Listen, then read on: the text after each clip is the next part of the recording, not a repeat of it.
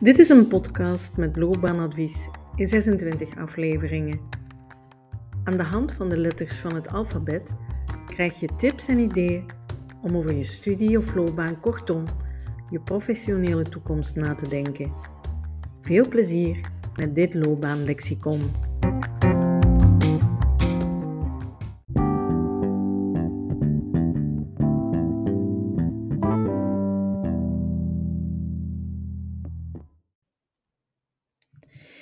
In deze bijdrage wil ik via de letter B het thema bevlogenheid bespreken. Ik heb namelijk de indruk dat er nogal wat misverstanden bestaan rond wat het precies is en of het nu goed of slecht zou zijn. Bevlogenheid wordt namelijk vaak in één adem genoemd met burn-out. En daar is ook een reden voor. Het zijn twee verschillende concepten uit dezelfde context, namelijk die van aan werk gerelateerde gezondheid en welzijn. En ze worden vaak als tegenpolen beschouwd.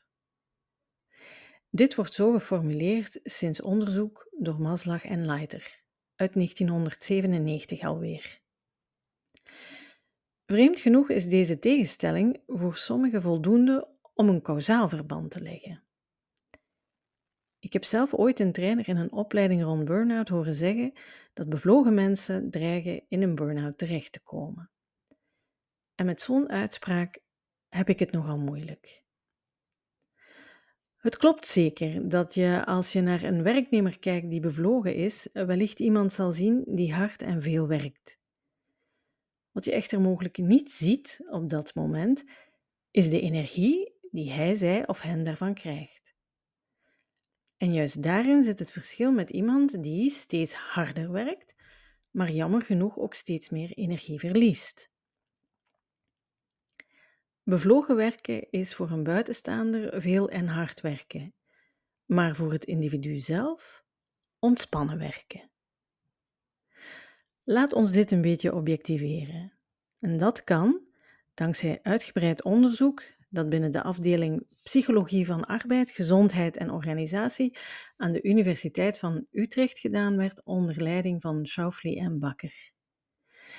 Interessant is dat deze onderzoekers de piste van de tegenpool verlaten en burn-out en bevlogenheid als twee aparte dimensies beschouwen, die onafhankelijk van elkaar gemeten moeten worden. Deze aanpak houdt wat mij betreft meer steek en vooral zo dreig je niet te verzanden in oorzakelijke verbanden die er niet zijn in deze. Het onderzoek van Schauffele en Co. heeft geleid tot een definitie. En om te beginnen wil ik die graag meegeven en daarna drie elementen ervan kort bespreken, omdat dit jou in staat stelt om voor jezelf een snelle check voor bevlogenheid te doen. We beginnen met de definitie.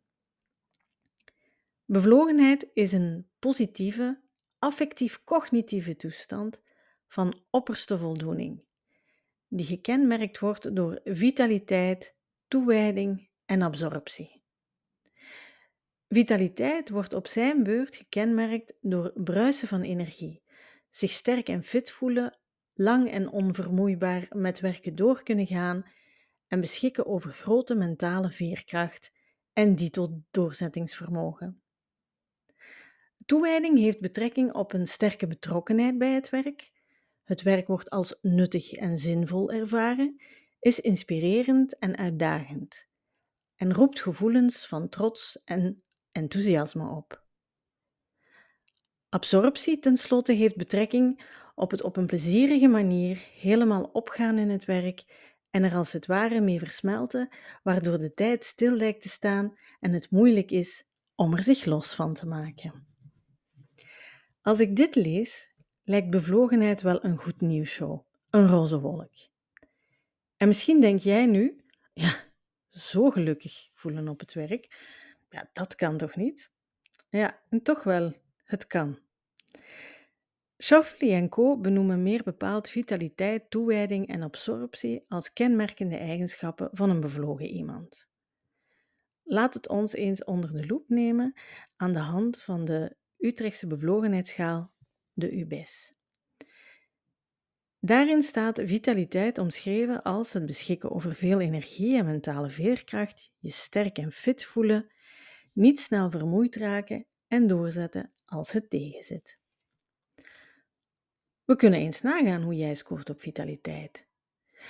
Ik noem de zes items uit deze schaal op en jij bekijkt kort of het eerder wel op jou van toepassing is of eerder niet.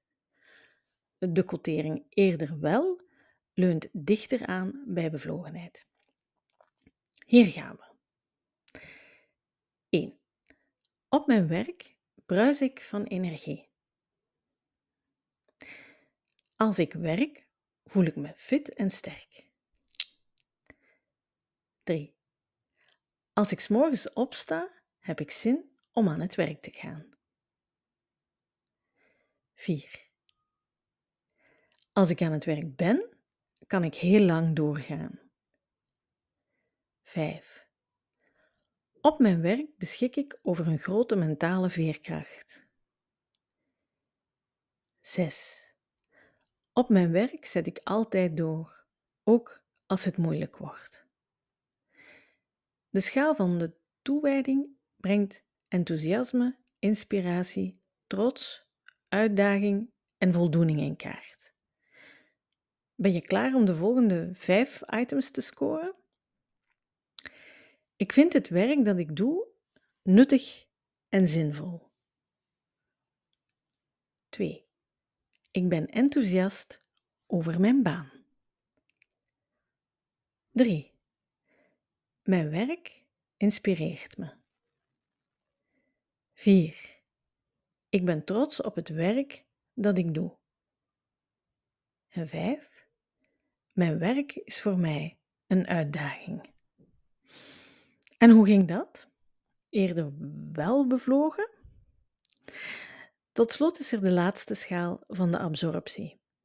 Deze schaal beschrijft het op een plezierige manier helemaal opgaan in het werk, er niet meer van kunnen loskomen, waardoor de tijd snel voorbij gaat en andere dingen vergeten worden. We scoren opnieuw zes items. 1. Als ik aan het werk ben, dan vliegt de tijd voorbij. Als ik werk, vergeet ik alle andere dingen om me heen.